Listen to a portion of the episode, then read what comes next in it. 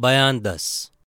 जो कुछ दिन बाकी था, दीवान हरदयाल सिंह ने जासूसों को इकट्ठा करने और समझाने बुझाने में बिताया। शाम को सब जासूसों को साथ ले हुक्म के मुताबिक महाराज जयसिंह के पास बाग में हाजिर हुए।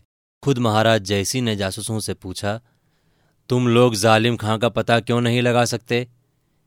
इसके जवाब में उन्होंने अर्ज़ किया, महाराज, हम लोगों से जहाँ तक बनता है कोशिश करते हैं। उम्मीद है कि पता लग जाएगा। महाराज ने कहा, आफत खां एक नया शैतान पैदा हुआ? इसने अपने इश्तिहार में अपने मिलने का पता भी लिखा है। फिर क्यों नहीं तुम लोग उसी ठिकाने मिलकर उसे गिरफ़्तार करते हो? जासूसों ने जवाब दिया, महाराज, आफत खान ने अपने मिलने का ठिकाना टेकी चोटी लिखा है। अब हम लोग क्या जाने टेकी चोटी कहाँ है?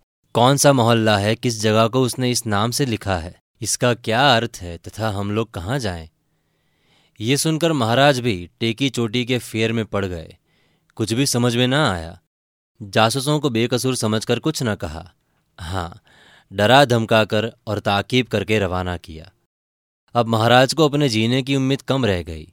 खौफ के मारे रात भर हाथ में तलवार लिए जागा करते, क्योंकि थोड़ा बहुत जो कुछ भरोसा था, अपनी बहादुरी ही का था। दूसरे दिन इश्तियार फिर शहर में चिपका हुआ पाया, जिसे पहरे वालों ने लाकर हाजिर किया। दीवान हरदयाल सिंह ने उसे पढ़कर सुनाया, ये लिखा था, देखना, खूब संभल कर रहना, बद्रीनाथ को गिरफ़्तार कर चुका हूँ। अपने पहले वादे के मुझे कल बारह बजे रात को उसका सिर लेकर तुम्हारे महल में हम लोग कई आदमी पहुँचेंगे। देखें, कैसे गिरफ़्तार करते हो।